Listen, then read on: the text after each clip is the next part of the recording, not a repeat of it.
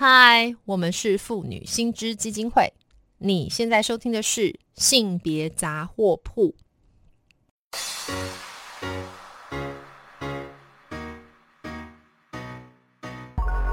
从生活看性别，与你分享生活中的性别故事。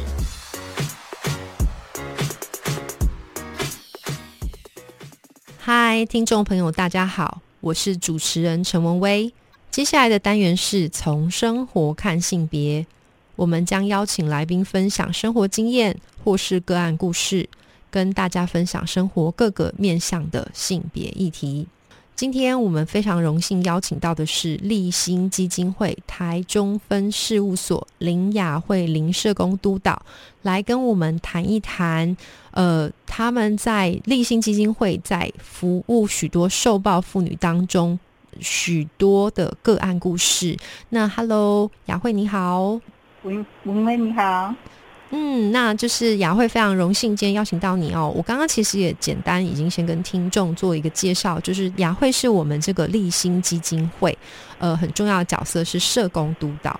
那也跟听众朋友呃。说明一下，立新基金会其实长期哦都在做这个第一线的许多这个受暴妇女的服务哈。那所以呃，我也想今天首先来问一下雅慧督导哦，立新基金会在服务这个受暴妇女当中，大概这个你们所接触到的呃，大概受暴妇女呢，他们会有怎么样的一些需求？或是说，呃，他们在这个当时你你们所接触的当事人当中啊，他们会有怎么样的一些心理状态，或是他到底他们需要哪些协助？那可不可以请雅慧来先跟我们分享几个你在这个辅导或是协助的这些个案？好，呃，谢谢文威给立行这个机会，让我们来分享哈。呃，其实我们服务很多的案家，那每个家庭的状况可能也都不太一样，但是我印象深刻是我们。呃，服务蛮多的妇女啊，会有一个共同的状况是，当他们要离开家，嗯，然后要租屋的时候，常常会面临到租屋的困难。我印象有很深刻，有一个晚上就陪妇女去租屋，然后一直被房东打枪，一则是房东看他带着孩子，是，然后呃，可能孩子在那个聊天的时候又不小心说到呃爸爸的事情，所以房东就会担心。嗯，房子租给你们之后，会不会有一些后面的呃麻烦？是，对，所以那个晚上我觉得印象非常的深刻。那后来就是联系紧急短期安置，因为他们本来觉得他们有能力可以租房子，但是实在是找不到房子可以租，所以就主要是使用政府的一个安置资源。哇！所以，我可不可以问一下，这个故事他就是因为已经收报，然后很严重，他就是等于要要跑出来，要自立门户，但是就是可能经济上我是不清楚他的经济状况，可是连这个租屋都很困难，是不是？可不可以再说细节一点？房东担心的是什么？然后，呃，这个这个这个过程里面又是怎么样的情况啊？我想房东担心的是，第一个，他一个女人带着两个孩子，嗯，好。好，这是第一个。然后第二个部分是孩子提到爸爸的一些行为的时候，房东会担心，如果爸爸来租屋处有一些闹的话，他们会不会有一些安全上面的，就是惹麻烦，对不对？对对对，所以，我我觉得我想要跟呃听众朋友说，其实家暴妇女除了有社工哦政府的这些资源协助之外，其实。呃，民众的帮忙，民众的善意，其实也是非常非常重要的地方。是是是，这个真的非常重要。其实雅慧啊，我我大概也跟你分享一下，我又公器私用哈。我觉得这个 这个女性啊，就是说，通常如果她是单身一人，比方说我们说这个单亲妈妈，然后带着小孩，我觉得在在处遇上面，好像常常会遇到一些很莫名其妙的标签化，或是很不公平的状况哈。我印象非常深刻。这个甚至不是什么了不起的事。有一次呢，我就是自己带着我的小孩，然后我要到一个饭店去投诉。然后这个饭店是一个非常知名的大型饭店。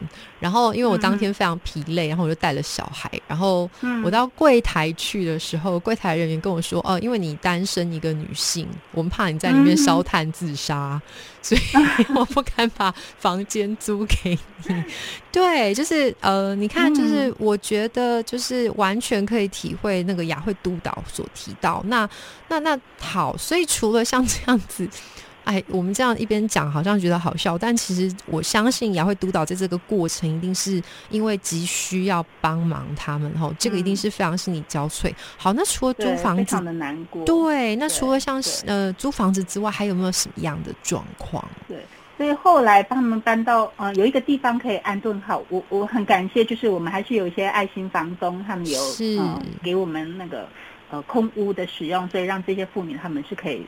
去租，然后使用，是是是，但是因为一个人要照顾两个孩子，对，他其实面临到，因为他搬离开他原来的区域，所以他第二个面临到也是工作的转换，是是是，对。那一方面一开始可能很难找到房子，所以我们也辅导他们去，呃，辅导就是了解他，他可以他有一些手工的专长，那我们就帮助他，就是运用网络去做一些行销。是我可不可以把这件事理解成，当一个女性要脱离那个受暴的状况，自立门户的时候，她简直就是好像到了一个新的地方，重新展开生活，是这样子吗？对，她需要重新展开生活，然后呃，工作很难一下子就衔接上，是对。可是你租房子，然后生活的花费还是需要有支。就是还是要需要有一些经济的收入来源。是是是，那所以我们立新基金会在这边啊，在这个过程当中，主要呢提供协助的面向包括哪些啊？对，所以，我我我们也有协助这位妇女在就业上面的一个咨询，比如说她呃，她擅长的就是做一些手工的包，嗯哼，呃，布包。是。那我们有连接一些老师，还有一些呃一些财务的呃。专家来协助他去评估，说他的商品要怎么定价，那怎么透过什么样的管道贩售是。会是比较合适？那这个个案后来也经过我们的辅导，找到一个兼职的工作，然后有一方面在网络上卖卖这个手工包，是。对，然后让生活可以慢慢安定下来。但是他的那个呃离婚诉讼啊，其实打的蛮久的，唉，对，将近快一年，所以其实在这个过程啊，其实是蛮消耗他的心力。一方面要照顾孩子，又要工作，然后还一副官司。是是是是，所以这样看起来，我们立新真的提供的这个辅助是方方面面哈。除了刚刚提到这个。住住处的安置安顿，然后还有包括他的经济的这个协助工作的确认，对不对？那还有呃，还有什么样呢？还有什么东西是立新这边曾经协助的？对，然后等到他自己的生活安顿下来之后，他其实就会发现说他自己的状况不不太好，就是有时候晚上会哭泣等等的。嗯嗯嗯嗯嗯。对，那我们也鼓励他。呃，是不是要来尝试智商看看？对，然后把他前面一阵子在婚姻当中的这些状况，可以做一些整理。了解，所以也包括这个心理支持的面向，对不对？对对对，所以他现在的状况就是比较稳定，对，然后孩子也慢慢的比较大，现在也到呃都国都国小了，所以其实真的是蛮蛮感感恩他自己为自己的这一段路做了不一样的决定。是，我想就是立新这边真的一定是投入非常多，因为我们这样只是讲一个故事哦，可是这个是这位受暴妇女的人生，那。然后立新这边，尤其像督导提到的，等于是整个过程的陪同。那所以，我接下来问督导，就是说你自己所接触到这些个案啊，你认为啊，他们就是所谓的这个受暴女性，通常她的心态，或者说呃一些心理上面的一些嗯创伤吧，我们这样说，可能会会是会是怎么样？他们是怎么想这件事的？嗯，有时候其实是感情上面的因素，因为。喜欢了这个人，然后呃无条件的为他付出，是。其实我觉得这个跟我们的情感教育有很大的相关。是是。对，我们其实，在孩子就青少年那个过程，我们并没有一个比较正确的一个情感教育。通常孩子在学习爱情，可能就是透过偶像剧啊，对，然后那种无条件的付出啊，对，然后可能是是被性霸凌，可是。被整个剧情包装的是很浪漫，是是是，就是那种所谓对，就是那种好像什么霸道总裁，但其实仔细想，这个背后真的是一个很健康的爱吗？可能未必，对不对？对对对，所以有时候可能在进入到关关系里面的时候，呃，他也他也没有了自己，那在相处的时候，可能有时候委曲求全，那慢慢的，呃，生活上面的一个互动就会变得有一点，呃，不是那么的，呃。合适，对，然后那个暴力样态就慢慢的产生，因为暴力也不是只有呃肢体暴力，有时候也是精神暴力、经济暴力，其实都可能。是是，就是控制跟羞辱，对不对？对，嗯嗯嗯嗯。那所以啊，就是我也想来问一下雅慧督导，接下来我们就要去谈一下哈，就是说我们现在原则上法规上受报当事人。哦，原则上就是你在辅导的过程，呃呃，就是法规上好像是有一系列的这种服务，包括比方说这个验伤啊，或是陪同出庭。那民众如果他真的很不幸遇到这样的事情，他应该用什么样的方式来取得呃这些服务呢？嗯嗯嗯，我想，嗯，我们台湾有一个家庭暴力防治法，是八十七年的时候就有通过。那从八十七年，其实政府投入了很多的资源。是。那目到目前为止，我想大家最耳熟能详就是一一三的二十四小时专求助专线。是一一三，对不对？一一三，对对。那大家可以打这支专线去做一些，可能你你不太确定。呃，自己这样子的状况是不是符合家庭暴力，或者你不知道怎么去求助，都可以打这支专线。那除此之外，其实我们如果真的有一些呃受伤的状况，你到医院去就医，你都可以私底下跟护士讲你发生了家暴，然后请他们帮你通报。是，所以就是有医院方这边也是可以协助，对不对？去对对，有有一些家暴呃加害者他可能是比较严重的，那被害人他可能碍于。碍于一些安全的议题，是对。那但是如果有就医的状况，是可以私底下找找机会去做通报。了解。然后那那也被可不可以再再问一下雅慧督导？我知道就是我们这个家庭防治暴呃家庭暴力防治法里面似乎有规定，这个有一个叫做家庭暴力防治中心，可不可以稍微介绍一下这个中心它到底都在做些什么？嗯。其实各个县市政府都有成立这个家庭暴力防治中心，是对。那就是刚刚提到一一三专线打了之后，那这个专线它就会派给那个呃被害人所在地的县市是的社工的家庭家庭暴力防治的社工，那社工就会呃打电话去关心当当事者，然后跟他讨论，因为在地的社工会比较知道在地资源的状态，是然后一些安全的一个。计划的讨论都可以跟当事人做讨论。嗯，所以就是打电话到一三一三，就会把他转介到就是他最近的这个社工，然后社工就可以是最简单的方式，是就可以介入协助，对不对？那这个协助面向，呃，可不可以也稍微说一下？呃，我我现在另外补充一下，另外一个，如果说呃嗯，听众你们可以上网去搜寻的话，还你可以搜寻社会安全网。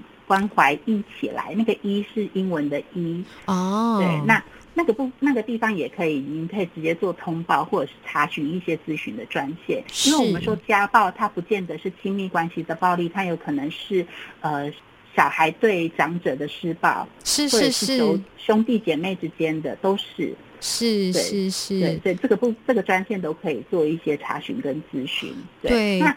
进到一一三之后，刚除了说有社工的服务之外，嗯，呃，那社工其其实社工的服务是主轴，社工会协助，如果你有一些司法的，比如说申请保护令啊，或者是未来想要做离婚诉讼等等的这些法律案件，是。社工都会陪同，然后呃，或者是连接一些呃律师做咨询，是。对。那另外刚像我刚刚提到，如果你因为暴力案件没有办法。呃，回家可能需要一个短期的安置地方，那社工这边也会帮忙做做一些协助。了解，那包括像呃，资商啊这个部分，呃，政府都有一些资源是可以提供的。了解，那我也想问一下，所以我们立新这边哦，就是也做这个个案辅助。那通常跟这个社工啊，或者是说这个一三所连通的这个家庭防治，好暴力的防治，这中间有什么样的呃串联也好，或者说是怎么样的一个关系呀？哦，呃，其实立新我们在各个县市，我们有承接，就是。家暴妇女的服务，那家防中，但是我们不是所有啦，我们就是承接一部分的区域。那如果有我们服务的这个区域的个案，家防中心他们就会透过网络系统把案件派给我们。那我们的社工就要在呃一定的时间之内去跟被害人做取得联系，了解他的状况。了解，所以其实我想，就是这个，我们大概希望有机会下次再请雅慧督导多来跟我们谈一下，因为我知道现在呃社工的这个需求非常的高，那社工又是一个高密度的工作哈、可能下次我们也来邀请就是雅慧来跟我们谈一谈，就是你从这个，尤其您的角色是社工督导嘛哈，那就是这个过程里面到底有什么议题是也可以值得我们听众来关注。那最后因为时间的关系，我最后最后想要再追问一下雅慧督导这边，嗯，你觉得我们一般的听众？呃，要如何来关怀哈，或是介入，或是协助我们的所有家暴受害人？嗯，我想听众朋友就是，如果你的亲友或者是你本身有面临到家暴这个议题，千万不要担心求助，因为以往有人会有一个迷思，就是我求助之后会不会我就要结束这段关系？嗯，可是我想社工的介入主要是帮助大家是这个家庭里面可以终止暴力，而不是要要透过公权力去去终止你们的关系。是是是，对，所以希望大家是可以勇于对外求助，然后呃找到专业的工作人员，去让家里面的一个呃暴力状况是可以消失。不不仅是对呃大人，对小嗯孩也都是非常重要的事情。对，因为我想这个暴力都是大家所共同要来谴责哈，并且我们要把它能够找出来，把它点出来这个问题，才有办法让专业的人介入来协助终止这个暴力，对不对？对对对，嗯，那今天真的非常谢谢雅慧督导来跟我们听众分享这么重要的议题。那也希望之后还有机会再请雅慧督导来跟我们谈一谈，就是从立新基金会的角度，哈，或是从社工的角度，更多更多去辅导当呃当事人的一些个案故事哦。今天真的非常谢谢，谢谢文威，谢谢听众嗯朋友，好，拜拜。拜拜。那如果听众朋友对于这些性别议题有兴趣的话，可以到立新基金会或是我们妇女心知基金会的脸书粉专按赞追踪，或是发了我们的 IG 网站。那我们更欢迎捐款支持我们，继续争取性别权益哦。